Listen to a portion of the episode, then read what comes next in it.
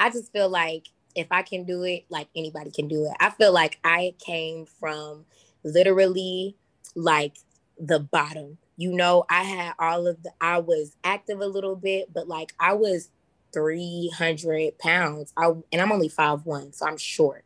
So it was like, I started at a point where it hurt to do jumping jacks. I couldn't do a push-up. I walked up half a flight of stairs and I was tired from 3X, 4X clothing, from like, I remember I went to a ride at Six Flags. I got stuck in the ride. All of the, but this, that like people can kind of like come up with. Mm-hmm. I've done that.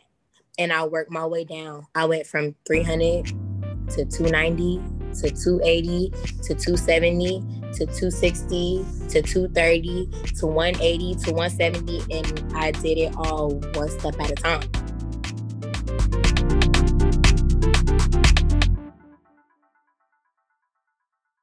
And we are back for another episode of Just Take the Compliments, Sis. I am your co-host, Jessica. I'm Sharonda. Sharonda, if you don't speak up. So this is a special episode. Today I have Jennifer Wilson here with us. Are you a Wilson girl? Hey, cousin. I am. I forgot to mention that. That means we're related? Man, maybe that's why I like you. I don't know. But we have a special guest here. Her name is Jennifer Wilson. She is family and might be family to Sharonda. And today she is going to share her story, her weight loss journey, her fitness journey. Even we're going to go into some like mental health and some things that she is, you know, doing within the fitness industry field, which I know a little bit about it and I'm excited for her. So we're going to get into that. But first, before we get into the episode, the meat of the episode, we have a word from Sharonda. All right, so from the confidence stack, it says, I allow space and grace for all the greatness that I've manifested. I like that. Let me look at it again. I love that. I allow space and grace for all of the greatness I've manifested. Yeah.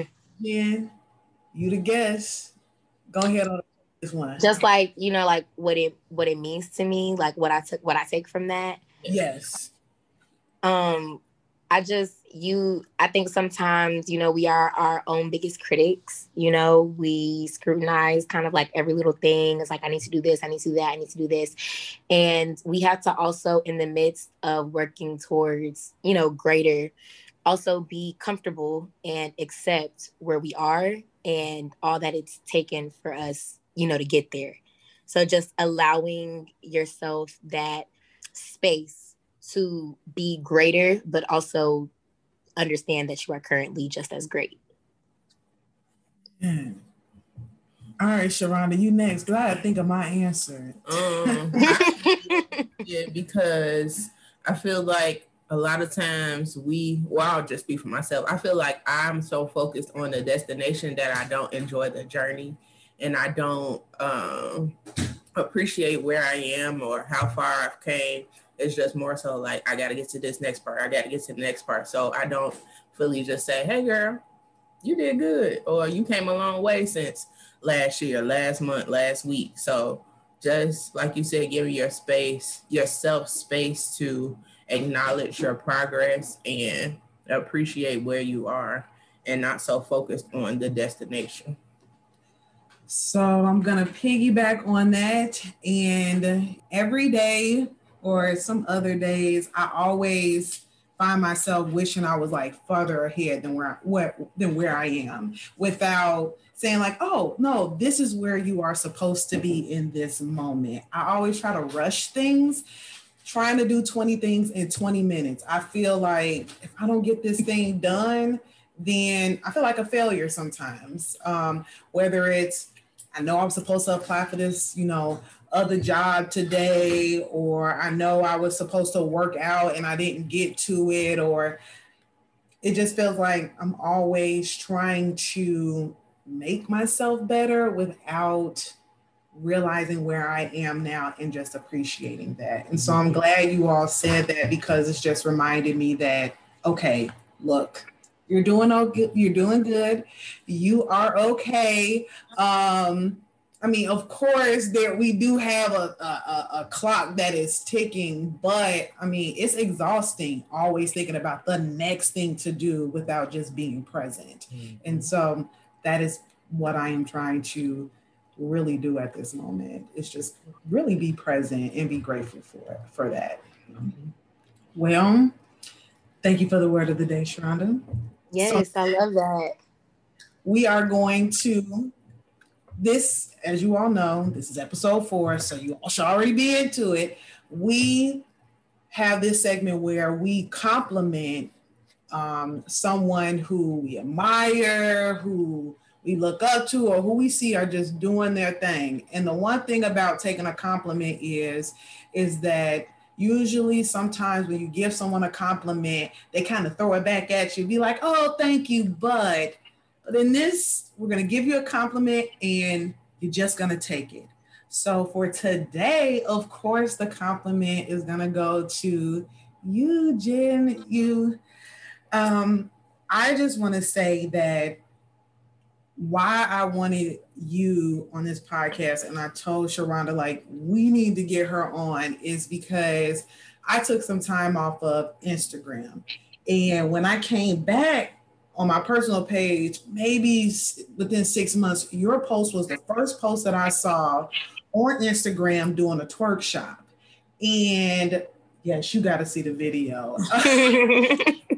And the thing is, by the time I got on, it had been like several months old. Mm-hmm. But I'm like, I know this is weird, but I'm going to compliment you on, I'm going to leave a comment and say, you're doing your thing. Like, I mean, the confidence that you just exuded, it just was like, oh man, I need her on here. And then just to see your journey, it felt more as if it was more than just, okay, I lost, yes, you all, 150 pounds. It was more than that. It felt as if, you know, I saw in your stories that you were training other people, and there was just a passion on your page. And I know it's just Instagram, but I would like to believe that there was a passion that just exuded off your page, that you just wanted to just help others and just encourage others. And I felt inspired. And like I said, also when I came back, I saw you were certified, NASM certified. I know we had a discussion about different certifications. And so I just see you just taking the bull by the horns, and you're just going after it despite maybe any fears or any doubts that you might have. It's, to me, it just seems like you keep going. So I know we don't talk, you know, as much, but I just want to let you know that I see you. And I just want you, Cuzzo, to just take the compliment for today. So, yes. Thanks. Now I'm about to cry. Wow. You know, I know that we don't get the full story, and that's why we have you here, you know, for you to share some of that. I know we don't get the full story on Instagram and the background of that, because, you know, some people just see 150 pounds naturally, I might add. Right, you know. We just see that, but we don't know the story behind that. But I don't know, I just felt, and I've known over a couple of years now that you have been, you know, losing weight and have come to a place, you know, to now where you are encouraging and motivating other people. So yeah. Without further ado, again, we have Jennifer Wilson.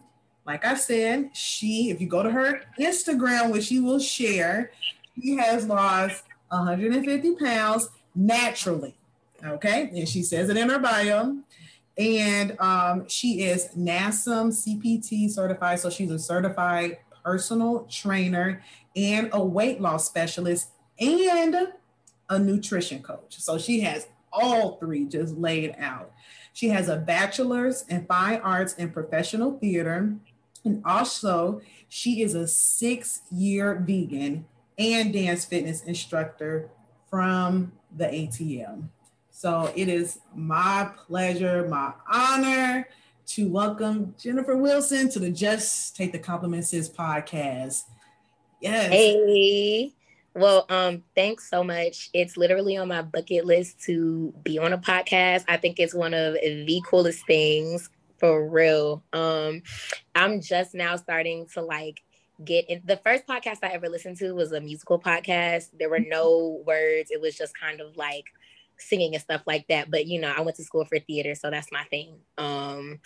And then from then on, I was just like, okay, I can kind of like get behind listening to stories while I'm driving without really like seeing anything and visualizing. So that's how I got into podcasts. So I love that I'm on one. I guess I would just start from 2015. I guess I was 300 pounds really before 2015. I've kind of always been bigger, even though I was active. I did step. I did a little bit of dance and gymnastics and stuff. And I was always very like lively.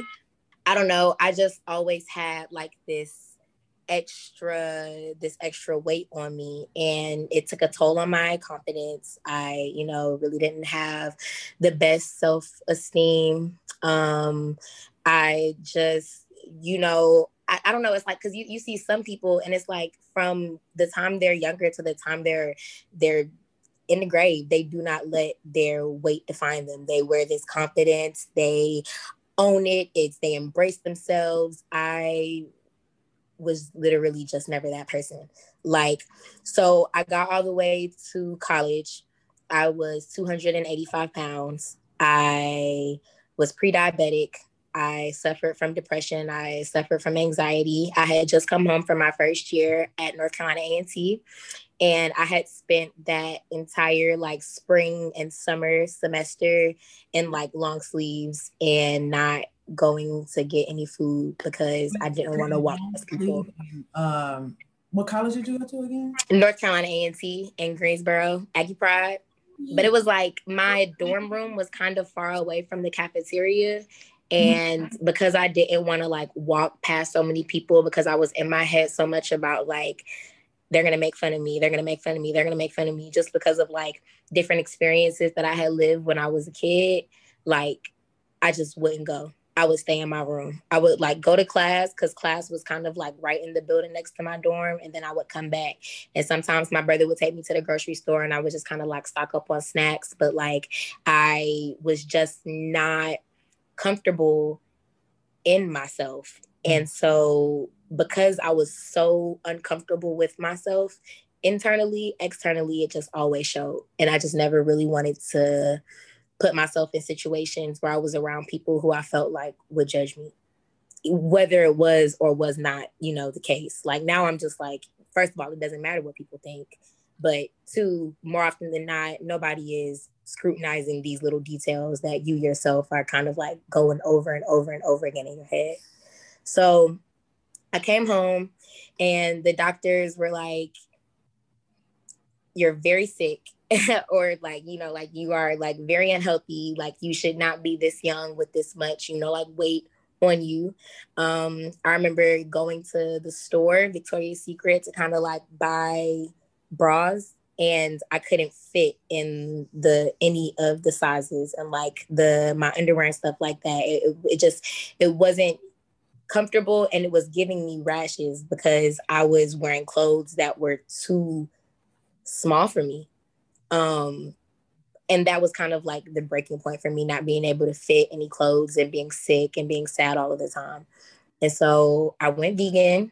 That was one of the things that I did. I went vegan almost overnight. I cut out with a bet with my brother. We bet that I couldn't be vegan until the end of the year. You wouldn't wean yourself out? It wasn't. No, it was like a week before the 4th of July. And I was like, we're done with that. Because it was a bet, because it didn't make sense to me. I had tried to be vegetarian before, and to me, it doesn't make sense to, like, cut out meat, but you still eat dairy, or cut out dairy and you still eat meat, because it's from the same animal. So it's like, for whatever reason you're trying to cut it out, you know, why would you not just cut it out for the entirety of it? I'm somebody who kind of, like, follows things in order, so it was like, if I eat eggs, I might as well eat cheese. If I eat cheese, I might as well eat chicken. If I eat chicken, I might as well eat beef. And if I eat beef, we up. Like, we lit. So I bet my brother that I couldn't do it until the end of the year. And currently now, I'm, 6 years vegan? I've been vegan for 6 years just because of the benefits that came with being vegan. Like, now I love the animals, but for sure it started off because of health. So I was doing stuff like that and just like exercising and finding like different things that I loved. Dance was always something that I really liked to do. So I was in a Zumba class almost every day going to get it. I was doing like step aerobics, anything that kind of had like music. I found that I really liked anything that kind of like made me get out of the gym and out of my head and into something else to kind of like catch me in a trance is really like what kind of helped me stay focused on like, I don't know, my overall goal. And then as I lost the weight, it became less about losing weight for like size and stuff and more about just like, okay, now I feel better. Okay, now my skin is clearing up. Okay, I'm noticing that I didn't have as much like anxiety today because when a lot of aerobic exercise helps like calm the heart, like there's science behind it. So now I'm learning the science and stuff behind it. And now I'm just like, oh my God, I have to tell everybody because like, I don't want my mom to be eating this stuff and I know it's not good for her. I don't want my kids to grow up and they're struggling, you know, like walking up a flight of steps or doing some things that are just supposed to be like natural. But I also understand that like a lot of low income areas and a lot of areas with like African American communities aren't always afforded the same type of information that other communities are able to get. Like we don't really have a lot of like farmers markets and we don't have like a lot of different like, okay, you need to be doing plant. I just moved. I'm in Atlanta and I just moved to an area that's a little bit closer to like the heart of Atlanta. So the demographic is a little different.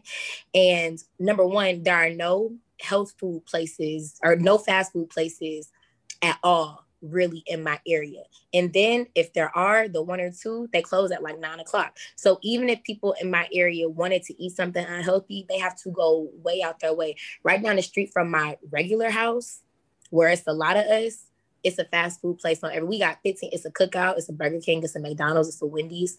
It's a Subway, it's a Checkers, it's a Church's, Chick-fil-A, all of Taco Bell, no farmers market.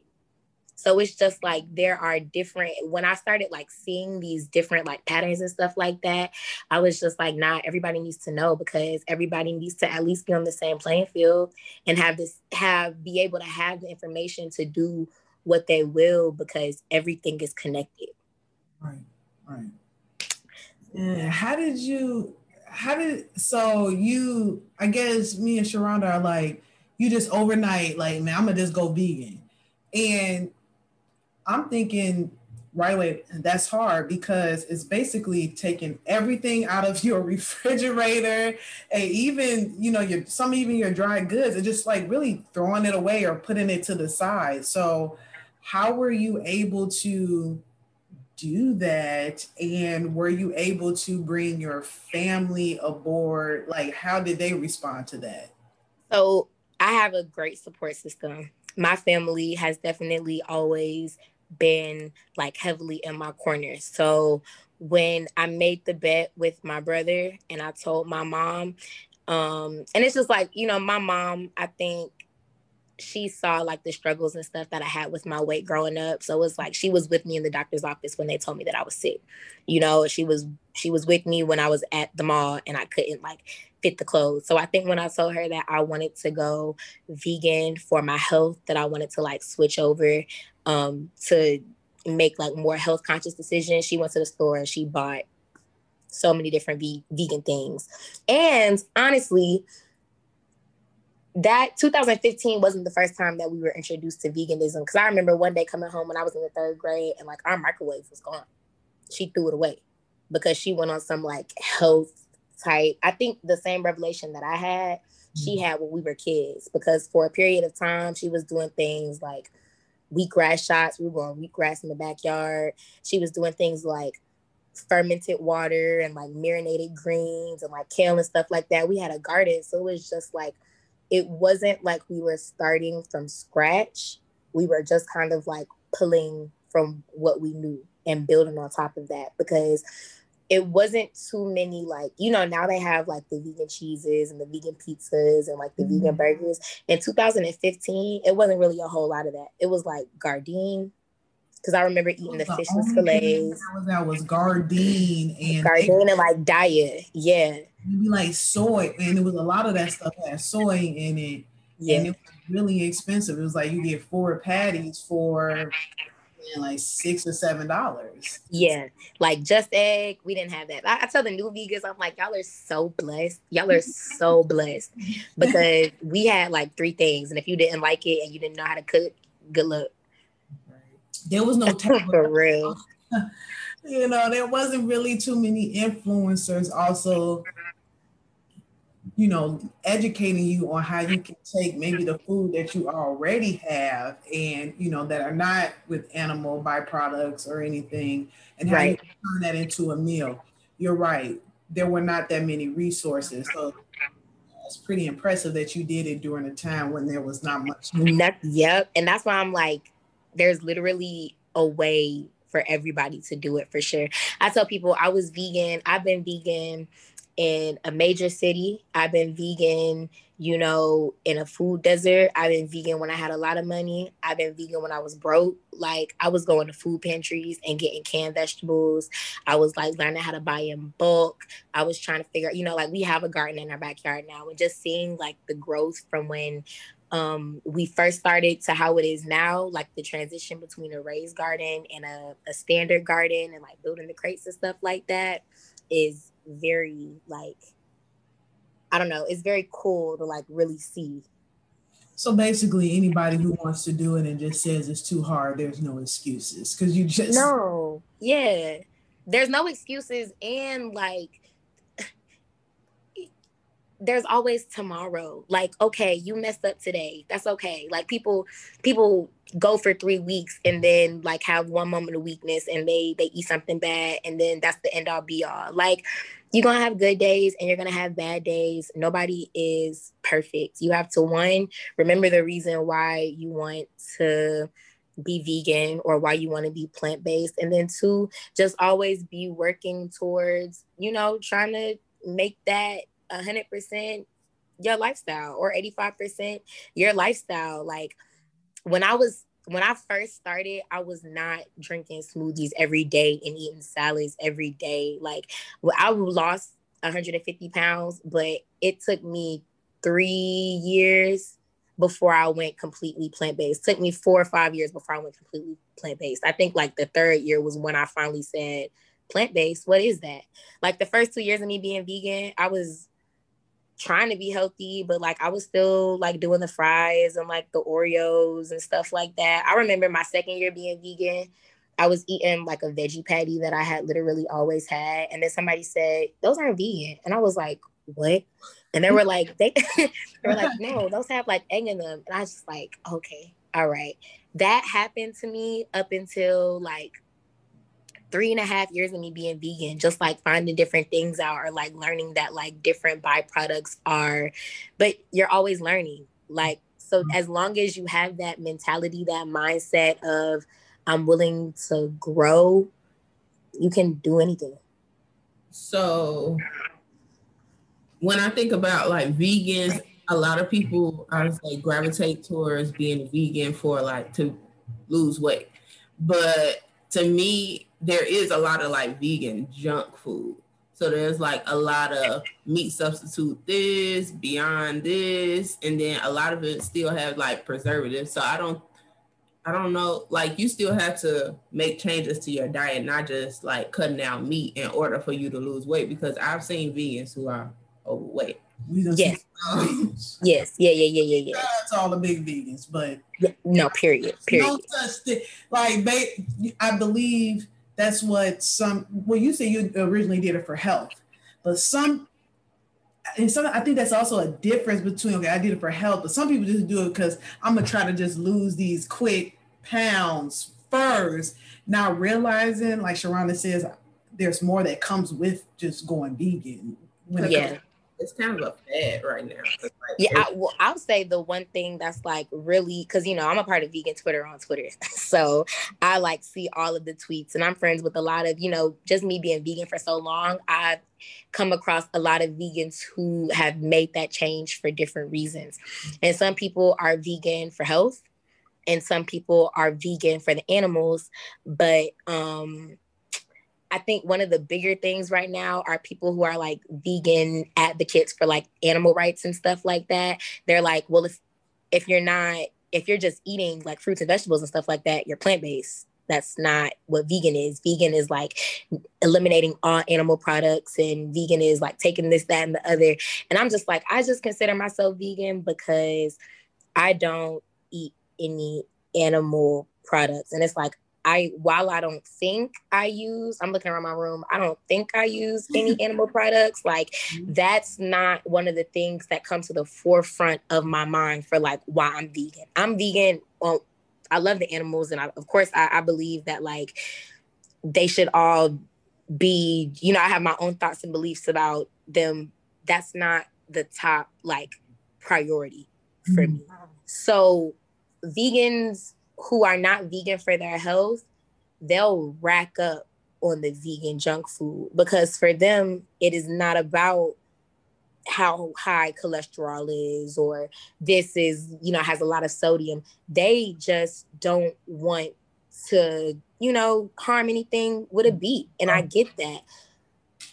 I do not like the vegan junk food. I think the vegan junk food is worse their regular meat sometimes. Yeah. It's processed. It is not, I mean, anything that can sit out for a couple of weeks and not go bad, why would you want to put that inside of your body? Right. So it's just as bad as like regular junk food. So it's like, when you come to my house, I don't have that. I don't do a lot of Gardein. Plant-based patties make my stomach hurt. I don't like the vegan Cheez-Its. I won't do the vegan cinnamon rolls. It's processed. And I started this in 2015 because I wanted to be my best self. Yeah. So, like, what's something that you cook? I'm just curious, since you don't. She can cook over here, so she can cook it for, you know, us. I'm crying. Yes, I have a vegan Instagram page. It's at The Vegans Corner. Some of my plant-based recipes and stuff like that on there. So a lot of them are gluten-free because I took gluten out of my diet. I do smoothies. I do wraps. I love salads. The Vegans Corner. But this got cheese on it. No, it's vegan cheese. I thought you said you didn't like vegan cheese. No. So there are different like ranks for it. Oh. And it's not like, and it's just like, I don't do the vegan cheese every single day. Like, if I'm doing the vegan cheese, it's because, okay, I might want a little cheese on my, you know, like omelet, or a little cheese on my, you know, this. But it's like the patties, you won't ever really see me do like the patties unless I'm at a cookout. You know, you have to put a little bit of something before you get drunk. So, but I love salads. I love making like meat substitutes. Like, I'm eating the salad right now, and the burger is black beans. It's a black bean burger. So instead of it being the processed patty, somebody took the time to mash the beans up, put the seasonings in the beans, fry that or cook that on the skillet, chop that up, and put it in the salad. I like black bean burgers. If you season it good, meat what? And so, yeah. You spoke a little bit, you know, starting your weight loss journey. You said we're on this word naturally. Can you tell us some things that you've done and why you think that is important to know? Why is it important for people to know that you did it naturally? Why do you have that in your bio? You know, because you could have just said, I lost 150 pounds. And I would have been like, oh, okay, cool. But why is it that, and I guess I asked two questions, so either one is fine, whatever order, but why is it really important for people to know you did it naturally? Because I just feel like if I can do it, like anybody can do it. I feel like I came from literally like the bottom. You know, I had all of the, I was active a little bit, but like I was 300 pounds. And I'm only 5'1", so I'm short. So it was like, I started at a point where it hurt to do jumping jacks. I couldn't do a push-up. I walked up half a flight of stairs and I was tired from 3X, 4X clothing, from like, I remember I went to a ride at Six Flags. I got stuck in the ride. All of the, but this, that like people can kind of like come up with, I've done that. And I worked my way down. I went from 300 to 290 to 280 to 270 to 260 to 230 to 180 to 170. And I did it all one step at a time. And through every step of the way, like, I mean, it was hard, but I did it. And you can do it too. Like, it's a mind thing. It's mind over matter. And I don't know, maybe it's because it took weight loss for me to also have like a mental shift too. But it's like, if I can lose 150 pounds, there's literally nothing on this earth that I cannot do if I want to do it. Mm-hmm. It's just a matter of how I'm going to do it, and let's go. So I put that in my bio just always as kind of like, first, a reminder to myself. Second, a reminder to anybody. I know like people can like look on my Instagram, and I don't always post my before and my after pictures all the time. So I know like my smaller images, or like the images, my more current images are the ones that like pop up. And I have people tell me all the time, like, no, you weren't 300 pounds, da, da, da, da. So it's like, I just have that in there to let people know that like, I haven't always been this size. It's some girls who like come up to me now during my LA Fitness class, or they'll be like, oh, see, but like, I'm big, so I can't do it. And I'm just like, because I was like that. And I'm trying to hear that. They can't do it exactly like me now, but you can work up to this. You can get up there. Like, it's, you got it. So at what moment do you think they just clicked? Because I just feel like for people who have, you know, lost like a drastic amount of weight, like they just have a moment where it's just like, okay, I got to get my life together, and then they stay the course. Like, what was that moment, or what is the moment, because you're still living it, you know what I mean? Yeah. I've always been somebody who's just been very like matter of fact, and like, these are the facts, and, you know, very just like, I don't know, committed to something. I've always had, I don't know, there was a book that my mom made us read when I was in the 5th grade. It's called The Ditch Digger Daughters. And it's about this man. He has 5 daughters. They're all Black. They live in like a rural area. It was a time like segregation, and all of his daughters became doctors. Mm-hmm. I'm probably gonna have to like go back and order that book, because it was just something about just like their father never let up on, you know, like their goals, what they wanted to do, like their struggles, all of that. And I remember a quote from the book, and the dad was like, if you're in class and you're like towards like the bottom, work your way up, but don't look at number 1 and be like, I'm gonna go from 13 to 1. Find a white rabbit and get in front of that white rabbit each time. And each time you pass that white rabbit, find another rabbit. You go from 13 to 12 to 11 to, so it's just like, I think reading that book when I was a kid kind of just like set it in my mind to just like, just go. It's going to be hard, but I mean, like, it'll also, you know, it'll get easier. And then probably also one of the biggest changes that I had when I was a senior in high school, I tried to kill myself. I don't really like, I talk about it, but like, it's been so long since I've just been in the position to be able to talk. But going and spending time like away, I went to a hospital for a couple of weeks. I spent 2 weeks inpatient, and then I spent 1 week kind of like out of patient, where I wasn't going to school, but I was still like going to the building, like a in support, like counseling group. And just like that time there was so very like transformative to me. It really like put a different perspective on like how I was living my life and really like taking control of my life and just being the, you know, the best that I can be. Just like instilling those grounds, like points in me so that during my journey, when I started years later, I could go back to that time and pull from that like shaped me. So I would say the book when I was in 5th grade, you know, being in the hospital when I was in 12th grade, both of those memories kind of like are what pushes me constant. And now losing 150 pounds, those three things are kind of like what pushes me when I feel like I can't keep going, I guess. Man, Cuzzo, it's like you are the perfect person to be anyone's coach, just coach. Oh.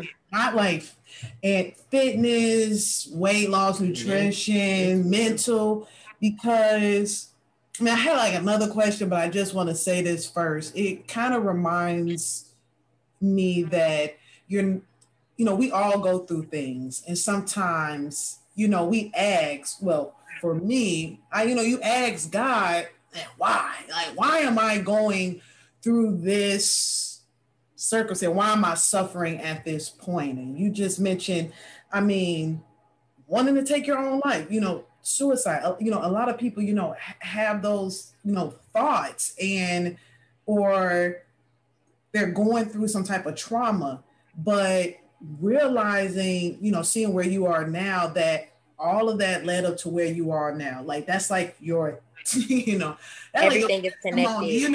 How you go to church, they be like, your misery is gonna become your message.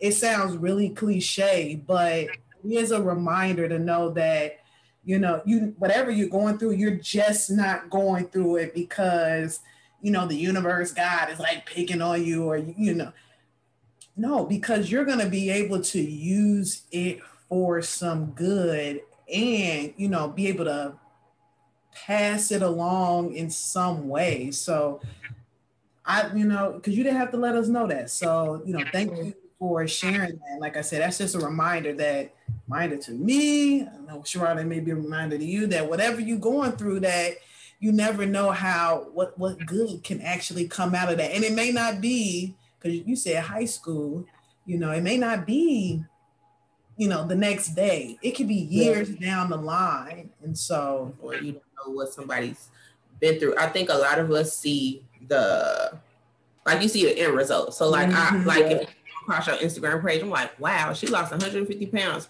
but you never think about what it took to get there. Like what struggles a person may have going through, what brought them to the point that they did that, what's, still keeping them going. You just see the end. Just like with celebrities, you'd be like, oh, they just got famous overnight, but you don't know. They've been putting in years of work. Yeah, they've been working. They'd be like, oh, well, I've been trying to get on since 97. You're like, right.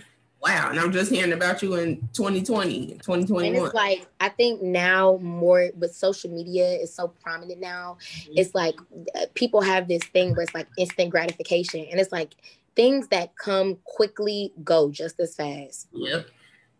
You have to like build. You have to have a solid foundation with anything that you're doing, and it's like people don't always want to like put the work in to make sure that foundation is solid, and then I'm not saying you can't get there, but it's a lot harder to stay up there when you don't have anything to kind of like trickle, back down on.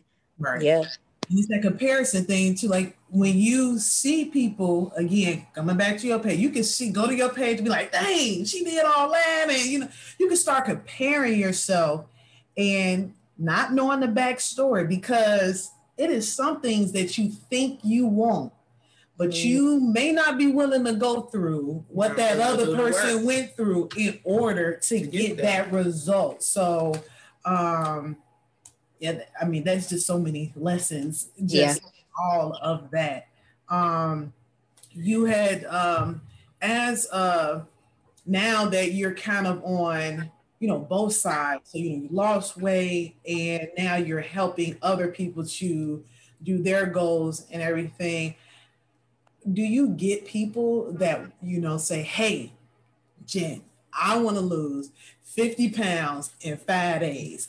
What are some things that you can share with us to maybe, or with, you know, people who are listening, who are trying to, you know, lose weight, about when it comes to like expectations in that area of losing weight and what it takes when it comes to like patience and, you know, discipline and all of that?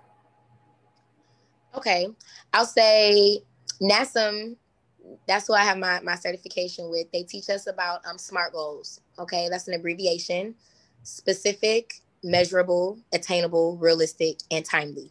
Mm-hmm. So if your goal doesn't fall under those 5 things, if you're not, okay, I want to lose a certain number of weight, SMART, you have to be smart with it. You can't think that you're going to drop a big amount of weight in a short amount of time. You are setting yourself up for failure. And why would you start off setting yourself up like that? You have to choose something that is, you know, have an actual goal in mind that is easily able to kind of like get to.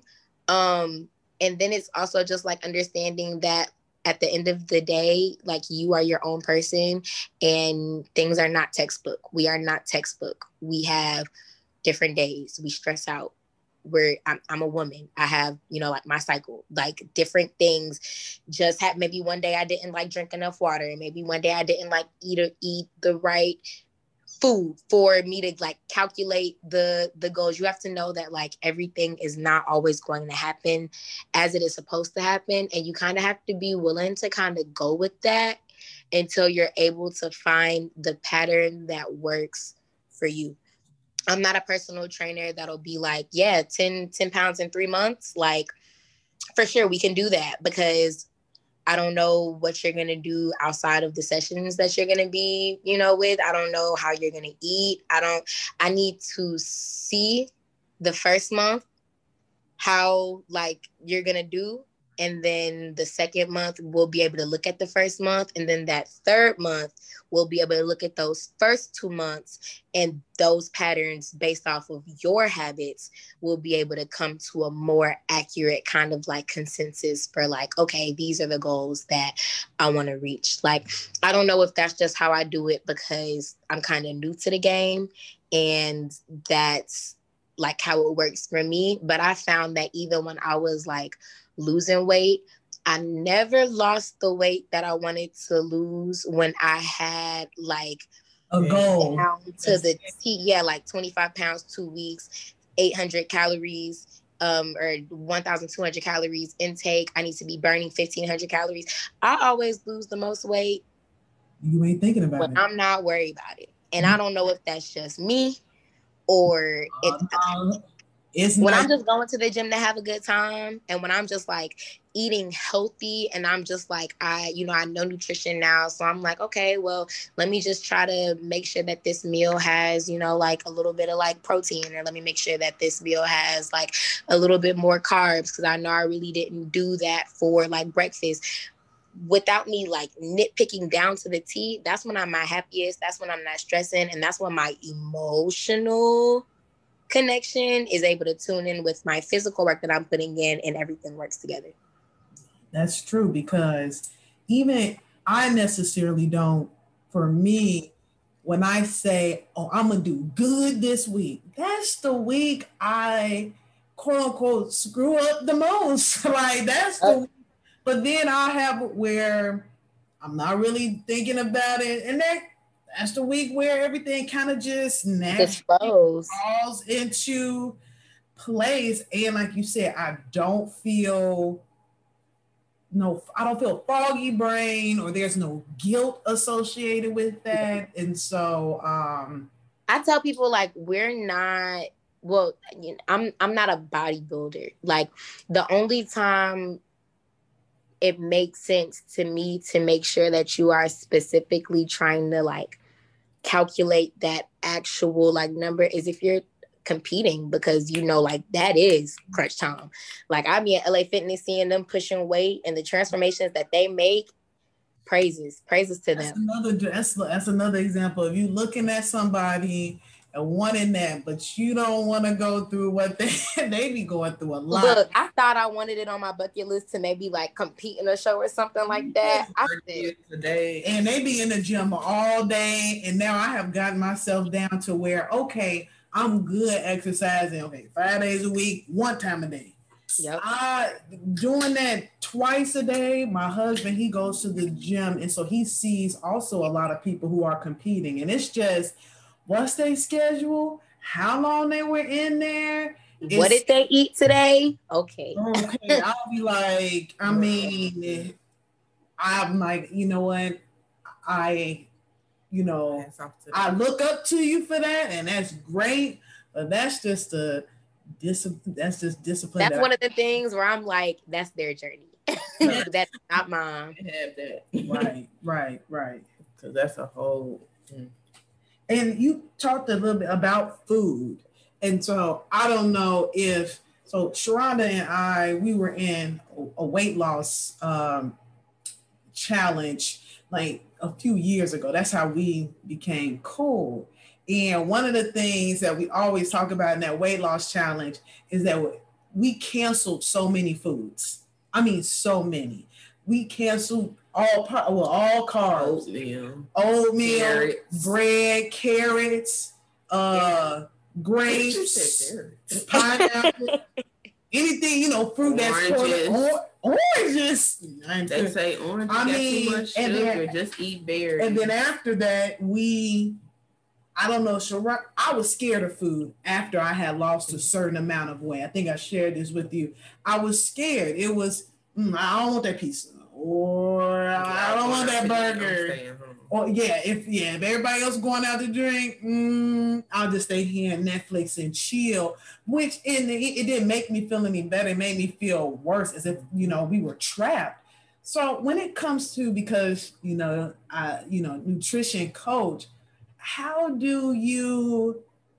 is your advice when it comes to food and some of the diets that are out there now, such as keto, even people are using, veganism, pescatarian, or what's the other one that it's like a schedule? Intermittent fasting. Paleo. What is your take on that, and, how do you do that? Food is like one of those. So two things, because I've been trying to lose weight since I was a kid, I've done everything. I've done almost all of the fads. I've tried them all. Yes. I did the pills, I did the laxatives, the teas. I was doing the bag of lettuce, and that was it. The romaine lettuce. Because it's like 99% water or something. And they were like, just eat that. Just eat that all day for 3 days, and you're going to drop weight. So I did stuff like that. I was doing the teas. I was doing enemas on myself every single day. Enemas. It was just none of that was good for my digestive system. Then it was then on top of that, there would be some times where when I was in my teenager years, I was doing things like not eating for 2 weeks, or then I was purging really bad. So it's I've struggled with eating disorders too. And it's just now my relationship with food, it got to a point to where I was raw vegan in 2018. I had got down to my lowest weight. I was 150 something. It was my lowest weight then at that time. It was I was 150 something pounds, and I was afraid to eat anything that wasn't a fruit or a vegetable. I wouldn't touch it, because I was just I'm gonna gain all this weight back, and I'm gonna hate myself again. And it took me down this road that was so unhealthy, because food is not bad for us. People, there is no such thing as good food or bad food. There's food that's more nutrient dense than other food is, and there's food that will give you more results based off of what you eat. But I think the stigma behind good and bad food, it needs to go. because it messes up the relationship that you have with it, and it clouds, I think, your ability to just make regular decisions when it comes to like being in the grocery store and getting certain things. I had to really sit down with myself and try to figure out why I felt like that. The relationship that I had with food, I had to heal it. And then I had to learn to start listening to my body. So I'm not vegan now just because I lost a whole lot of weight. I'm vegan now because my body just responds better to not having any animal products inside of me. I don't eat gluten now, not because I'm afraid of bread or because I feel like it's going to give me like these extra calories. I cut out gluten from my diet because I noticed that when I was eating it, I was getting these rashes on my arm, and the bottom of my eye was like swelling, and it was causing me like bloating and stuff like that. Everybody's body is different. So everybody's body is going to react differently to the different foods they eat. You just have to be able to, one, know what you're putting in your body. Stop just putting some processed stuff that got 13,000 different ingredients and you're having an allergic reaction and you don't know why. Stop putting that in your body. And then two, take note of how your food like makes you feel. So I know that like at one point in time, every time I ate a meal, I was writing down what was in my meal and I was writing down how I felt. And that was eventually how I narrowed it down to figure out what's that thing for gluten. I don't have celiac, but it's like the thing that's like right up underneath that, where it's like, it doesn't cause you to like have all of the excessive symptoms, but like I have a lot of them. And I would have never known that if I wasn't writing my food down. Right. Oh, that's a good idea. I have not done that before because, you know, you just think that with some food, you're just bloating because maybe I ate too much. And I've had instances where I'm at it eating a regular meal and I'm like, why am I bloated? And so that is a good idea to maybe start writing it down, figure out what that meal was, how you felt, you know, after that.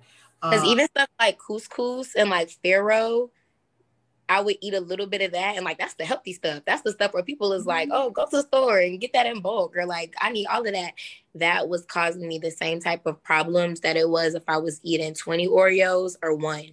Mm-hmm. One cracker gives me the same result of like heaviness that I feel if I was to eat like 5 tacos. Wow. So, yeah. So the thing is basically with food, you need to listen to, you know, your body. And yeah, I know that Sharana likes to remind us all of the time that when it comes to food, when you're losing weight, the only way to really lose weight is a calorie deficit, you know, so that's basically it. But I'm glad you said, you know, good versus bad because, yeah, I mean, I still struggle with it at times. There's some foods that, you know, in the moment, I'll be like, no, so that whole relationship with food thing is just a big thing, for everybody's journey, especially also when it comes to even working out and food. Some people feel like they can also eat anything as long as they go into the gym all the time. Look, I had this one trainer, who would pay out on just whatever and then just go to the gym and just work out for 3 hours and be like, it's okay. And I was like, wow, but you like crap too when you eat. I can feel the difference in my body when I work out. Right. I'm like, how do you even want to work out and you feel like a bowl of jello? And 3 hours, you know, I've said it before, even to my husband. I'm like, yo, that's unless you are competing for something, you do not need to be in the gym that long. Look, I'm gonna step out the conversation because I'll be in the gym a lot. I teach at least one class a day. So that's 1 hour. But a lot of times I teach 2 classes a day. So that's 2 hours. But I don't consider my classes my workout. So I work out in addition to the two classes that I teach. And then sometimes I'd work out twice. So I averaged about, my Fitbit is, or my Apple Watch is set to 1,500 calories every day. And I close my rings almost every day.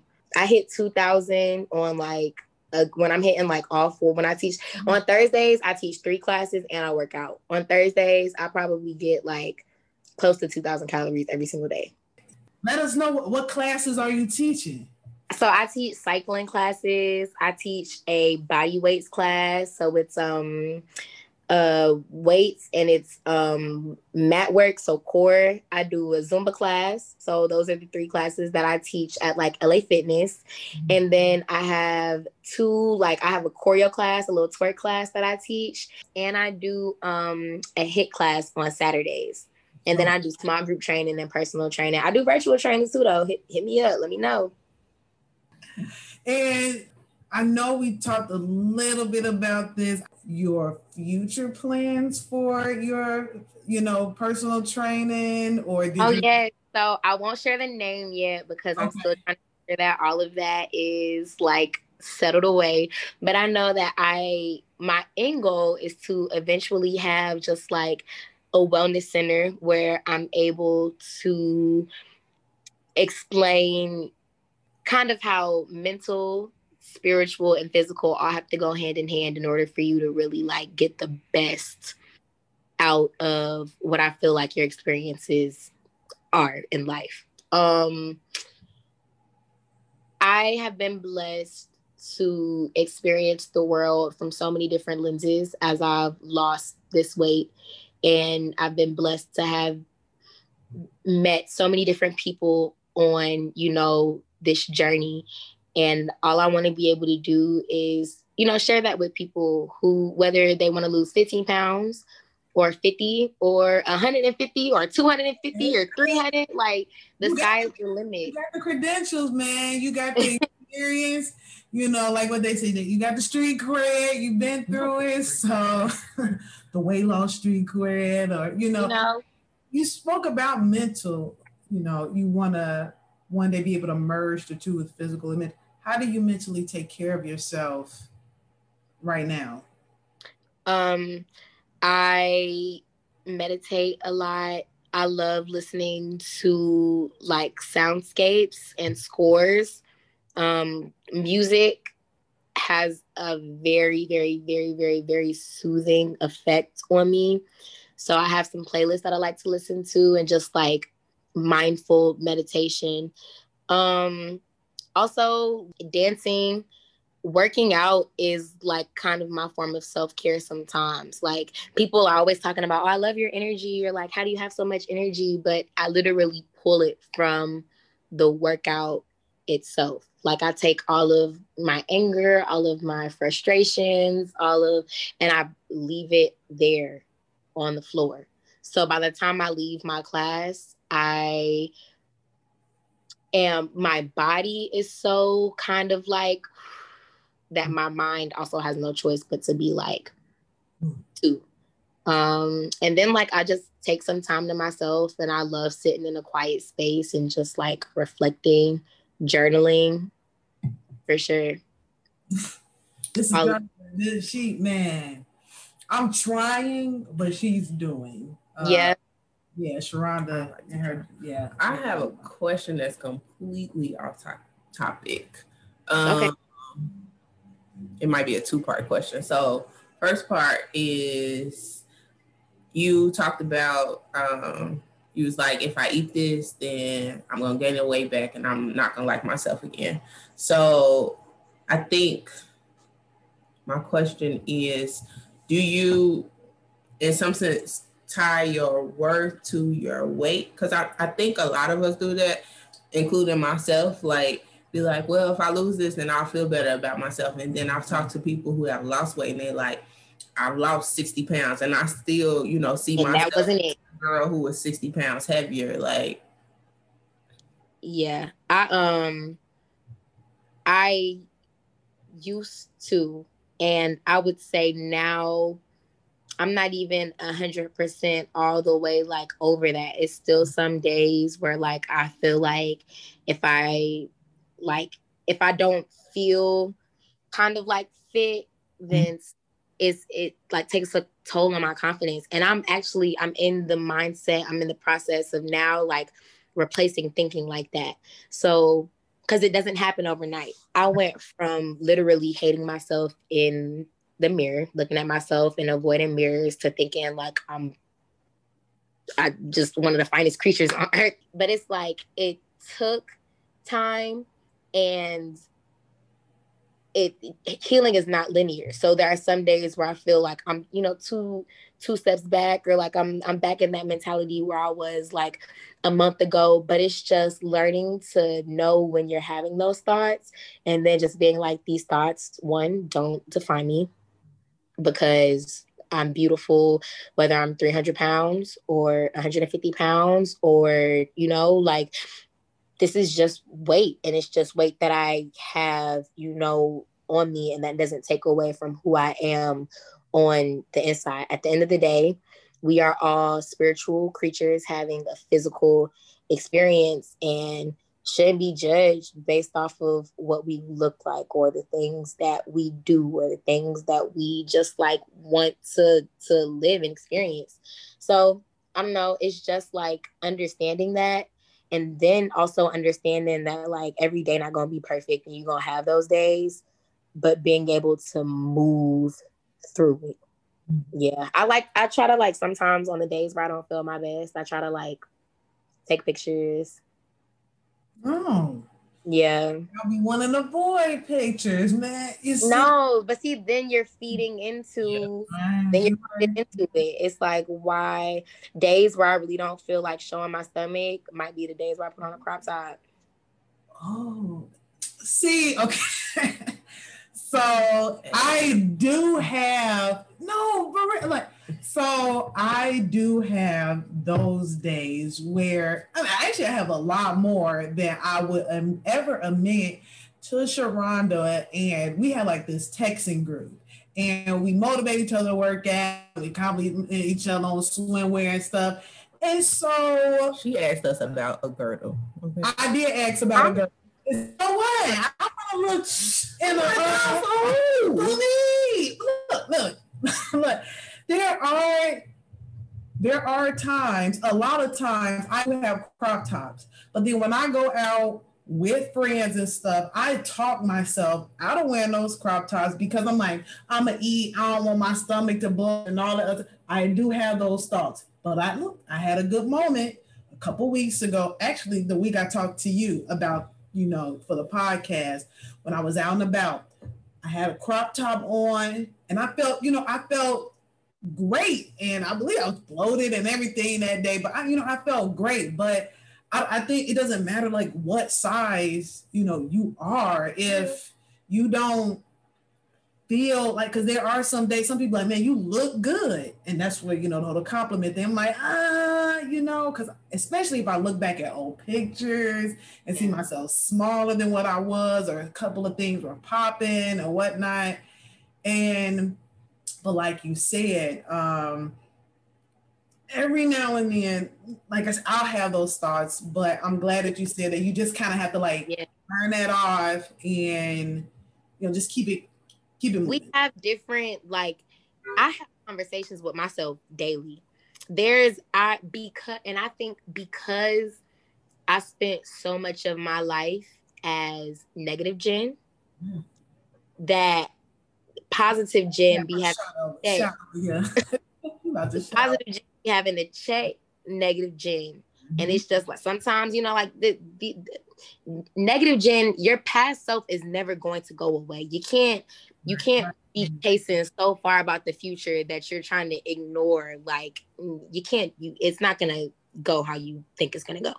Like, it's about finding balance, about learning to love yourself even on your worst days, and about really kind of like going back and healing that childhood trauma that a lot of us are always kind of seemingly like running from. Because the only reason people don't be wanting to wear crop tops when they feel bloated is because they don't want to like feel fat, or like fat is in quotation marks, because like, what is that? But it's like, so I'm wearing a crop top and my stomach is hanging out. And so I have these little back rolls, and it doesn't matter. And I know when I was first started teaching classes, I did not want to wear tank tops. I did not want to wear like the low rise leggings. I didn't want to, because I was like, people aren't going to want to take my class. And then I'm like, it's crazy because it doesn't make any sense. And then it's just like, your size and stature doesn't have any type of impact on the things that you are able to do or the things that you are capable of. So wear the crop top, be bloated, and wear the crop top. Yes, I would take that advice. And then the other thing I was going to say, a lot of people don't think or want to deny that skinny privilege exists. Like, and you've been on both sides, you know what I'm saying? So, you know, like people treat you differently when you was 300 versus when you're now like 150. See, so, okay. That's kind of like a double-edged sword, because I used to have this conversation with my friends when I was in the midst. So I would say like now I'm kind of getting towards the end of my journey as like trying to lose weight. But when I was in the middle of it, I did like notice that like, y'all not treating me the same. Like, okay, like my roll in the front is starting to come in and the roll in the back starting to poke out, and y'all doing nicer things, like this, that, and the other, like y'all are able to give me more things. But it's also my confidence went up. So it is some like it's charm, like because it's some people, it's some overweight 300, 400, and they have the charm of just like, and it's immaculate, and they will get the same type of treatment that somebody smaller would get. But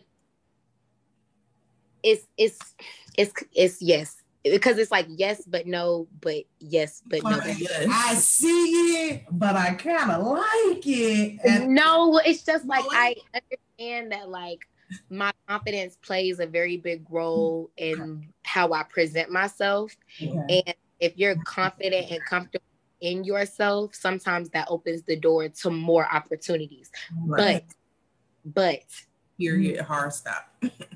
a very hard stop. Now, the fat phobia is real. Fat phobia is definitely real and has played a major role in almost everything that we do now, in the lifestyle and occupation. It's harder for overweight people to get treated seriously by the doctors because they just chalk it up to being overweight. No, I'm not having these complications because I'm overweight. I'm having these complications because of this, that, and the other. And doctors would like chalk it up and dismiss it. Like, it's harder for bigger people to find cute clothes. It's like the price will go up. It's like, I don't want to pay $20 for a checkered shirt. I don't want something cute. Like it's denial of service because people don't want to like take the extra risk. So yes. So I changed my answer. So the answer is yes. She had to talk herself through it. Okay, I did have to talk myself through it because it's like a confidence thing too, but also like, yeah, people definitely did treat me a little bit differently, I guess, now with like the way, like even like some people from like high school and stuff like that, I'm like, y'all please. Right. Please. That'll be that one boy that you like, I always thought you was cute. Did you? Like, don't lie on him. But do you feel like you have to live by like a certain standard, or feel you have to be at a certain standard when it comes to looking a certain way as someone, as a fitness professional? How do you feel about that? So it's like, when people look at me, they don't always look at me as somebody who like works out because they don't see where I've come from. Right. So it's like somebody looking at me versus somebody looking at somebody who's been playing like soccer and track their entire life. They might have like in a different image of what a personal trainer is supposed to look like or what a group fitness instructor is supposed to look like. But I mean, like, then I just tell them to come and take my class. More often than not, like, a lot of people can't do what I do. And I don't mean to like, I don't like bragging, but it's just like a lot of people can beep, beep. Of like energy and stuff like that. I've had people who are in like tip top shape come take my class and be like, God, everything else. And it's just like, yes, exactly. So I managed to like break out of that box where it's just like, okay, I might not look like no instructor, but I mean, I look like an instructor to me. I am an instructor. Like, I teach these classes. And then like naturally, I guess like the weight loss and like the building and stuff like that comes over time and people can see transformations, but I don't ever really like stress about it too much for what people think about like how I look, just because I know that I am able to back up everything that I say I do. I just have one last question. With everything that you have, you know, gone through and, you know, you're accomplished, and Sharonda and I and everyone, we can sing your praises all day, but you know, some of us still have that imposter syndrome. And how do you get through that? I mean, I know it might always still be in the back, but how do you get through feeling as if you may not feel as qualified to do A, B, and C, and get pushed through that and keep going on with your goals and with your journey, whether it is to lose weight, to maintain, you know, get your mental health together? How do you just get through that imposter syndrome that so many of us go through, whether we're trying to be a fitness professional or, you know, trying to lose weight, you know, trying to find a job, whatever, break into some type of industry? How do you get through that? So I limit my time on social media. I limit kind of like the people that I follow to. I know a lot of people will like, I don't follow too many fitness influencers on Instagram because looking at them and like with looking at like their build and stuff like that and like their like and like how many followers they have and all of the comments and doing that can definitely take a toll on my mental health for sure, because I start rushing my process. And when I start rushing my process, I kind of like, I don't forget who I am, but I try to change who I am faster than time is trying to naturally like have me go. So I keep that to like a minimal, you know, like that's why I like listening. I like learning. I feel like there's no way that I can ever feel like I'm not good at my craft if I'm always learning my craft, if I'm always working at my crafts. Like, there's no way where I can feel like I'm a fake, I'm a phony if I have all of this information to, you know, like back it up. So I'm constantly working on like different parts of like what I want to do, whether it's health or whether it's wellness, or whether it's fitness. I also try not to do information overload, because I feel like information overload can also have you lead to having imposter syndrome, taking it one step at a time. Just like understanding that like we just here every day. Like we are just here. Like, we don't know what this world has to offer when the lights turn off, you know? So every day, dang, just be.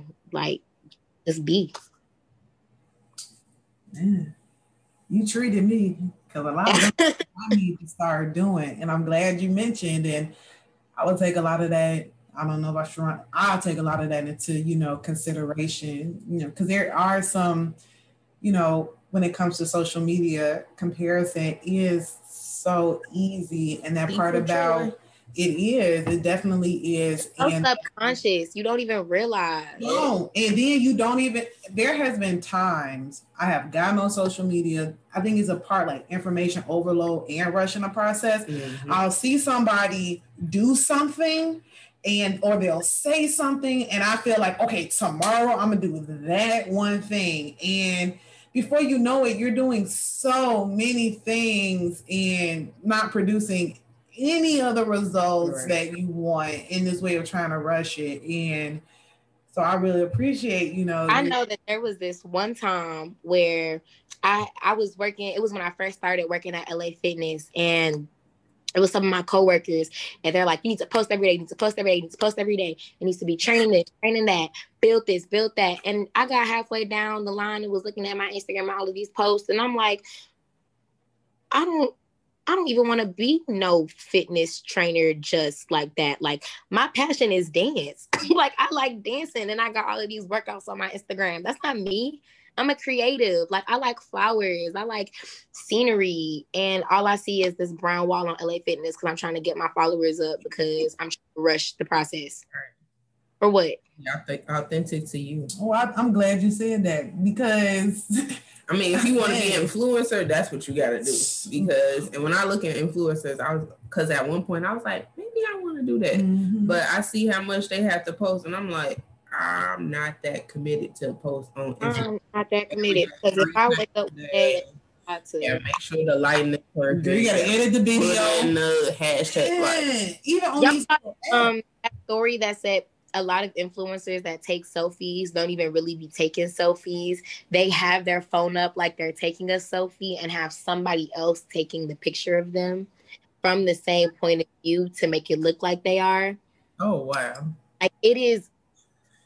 When I read that and then like all these Black Mirror episodes, I'm like, nothing is real, and that's why y'all not about to stress me. Which episode that you was on? Which episode? Nosedive is a social it's like season 2, episode 2. It's about the ratings for the eyes. You get judged and you get access to different like housing opportunities and food opportunities and stuff based off of the rating that you have. And you can look at people and automatically see their rating. Oh, you're talking about Black Mirrors? Yeah. Oh, that was episode 4. That was one of my favorite episodes. Yes. Yeah, that episode, I believe it's 4.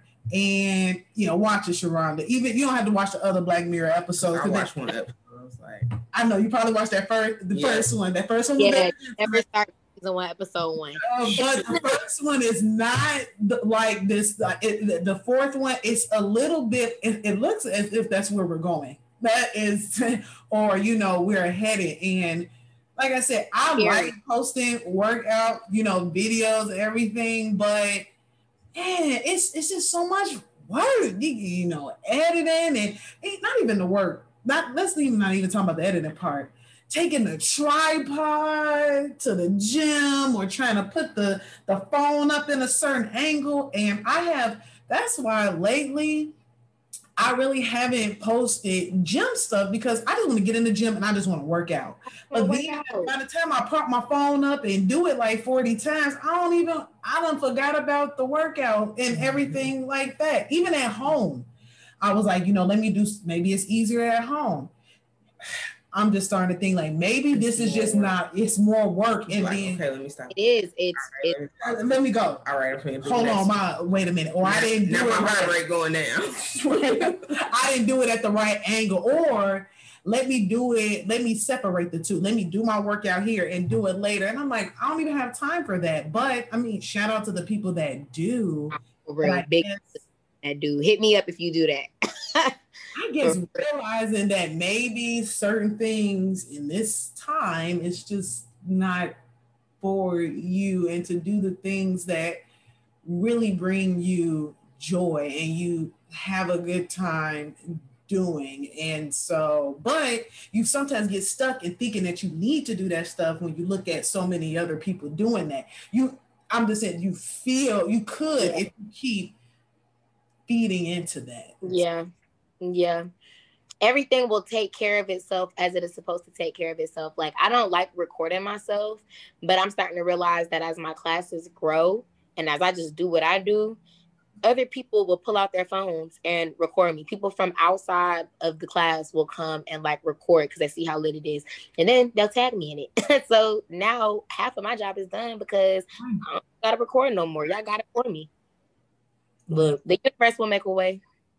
Well, Gia, I can't wait to take one of your classes. Man, you're in Atlanta? Yep, I'm in Atlanta. Okay. My sister lived like 40 minutes from She said, so it's a trip. So I'm going to come see you. For real, follow me on Instagram. My Instagram is fit_and_finer_ FITANDFINER_. Y'all can follow me on that and Twitter for real. But on Twitter, I just be chopping it up. No, tell me. I'm on. We look. I'll be on Twitter every now and then. I come in on there, but yes. Oh, like her mom and your mom and sister, right? My mom, my sister, and my aunties. Your aunt too. Yeah. Nice. Well, you have any other questions? I'm gonna ask them off when we start recording. Okay, she said that time. Okay, you're gonna ask. we gonna ask you some questions off. Heard that. But Jen, seriously, thank you. Thank you so much, man. You dropped some. I don't know. I mean, I'm appreciative that you came on here. So for whoever's listening, I hope they got some gems out of it, but if they didn't, I know we sure did. You got the wheels turning like, yes, maybe I need to, think more, about this and that. And sometimes you just think you're alone, thinking like, even with like the social media thing, you think you're alone, you're the only person who is being influenced to go faster than what you need to be going, or maybe you're having this issue when it comes to nutrition and all of that. And so you just sharing that kind of just, for me, made me feel as if like, no, you're not alone in this. Yeah. So, and if anything, it's a day by day journey. Like it never ends. Never. That none of us are 100% of where we want to be. And it's kind of cool, tied into what Sharonda said earlier. You get to 100%. What you gonna do after that? Right. What happened? Your time is done. Y'all about to say you did. Your work is finished, and so if anything, just keep at it, slow down, and like I like to tell my dad when it comes to running, look, stop looking at them on the side that's passing you up. Your race, your pace. Yep. Well. Thank you so much again, Jen. And so we are going to end this episode. But before we do, as I would like to say in the end, don't forget, stop dismissing, downplaying, and deflecting what others see in you. Because when given the opportunity, remember to just take the compliments, sis. And we will see you for the next episode, you all. Bye. All right, so we had to turn this back on, y'all, real quick. I know, scratch that. So I did not want to bring this up. I didn't know how personal this is, but then I thought, it can't be that personal. If it's on my page. But so what we talking about is, and I'll be back really quick, because Jen, like I said, she lost 150 pounds, and I'm always going to follow it by naturally. And I saw that you have a GoFundMe account for, it's not weight loss surgery. It is to remove the skin that has, that was stretched over time for you, from you weighing, 300 pounds, back in the day. Can you explain a little bit of that and And drop the info so people and drop donate. The information so people yes, look, donate because you need donations, you all. Yes, I think I'm almost at $1,000 right now. I'm very excited. This is the first fundraiser that I've ever. You know, they used to do like the little cheesecake stuff in school, but I never really did that. So this is really like the first fundraiser that I've ever like done. But it's for reconstructive surgery. It's for my arms, upper back, and my stomach. So because I've lost so much weight, I do have a lot of excess skin. And I've just gotten to the point now to where it's not really... Exercise won't really do anything else for the skin that I have left. I have to get it removed. So I found a doctor. My insurance will not cover it. I'm a fitness instructor, so it's actually really crazy to me that they said that they weren't gonna help do any of it, because it's just like sometimes like because I teach so much and my skin like rubs up against like other parts of my skin, sometimes it can cause like irritation. Sometimes like my excess stomach or like my excess like fat or whatever will kind of like get in the way of when I'm like doing like core exercises and stuff when I'm on the ground. And like I just feel like I've been with my skin for so long that it's a journey that I'm really ready to kind of like close out. You know, it's been 6 years and I've learned so much about myself, and I'm grateful for everything, but I really am ready to kind of like move on to the next part of my life. And I feel like that can't really happen until like I get the surgery. So I'm raising money. My Instagram is fit and finer, FITANDFINER. All donations are welcome. I'm selling workout PDFs, home workout PDFs on my website. Yep. I do virtual training, online training. If you're in Atlanta or you come down to Atlanta, I'm about to start some pop-up Zumba classes. All of the proceeds for that will go to my surgery. I have to raise $30,000. And I have 6 months. I'm pretty sure it's closer to 5 months now to raise the money. So I'm just trying to see, you know, how much I can get and take it from there. So we got a, you know, small Instagram page, but for when we post this show, we will post your information, you know, under the, you know, under the, you know, in the post section, we'll post information, we'll add you, and like, you know, y'all, she did the work, you know, she just, hey, you know, we all need help. If y'all don't believe she did the work, go to her page. She doesn't have, like you said, you do not have that many, you know, before and after, but she does have one on there. I think it's like two or three. I think it's like one at the top, and then it's like three down. But then it's like I never untag myself from photos, y'all. So y'all can always go to my tag photos and scroll down and see the little bloopers and reels and everything. Yeah. All right. So you all heard that. So I'm good. Okay. So now we're gonna finally end, and we'll see y'all next time. All right. Bye.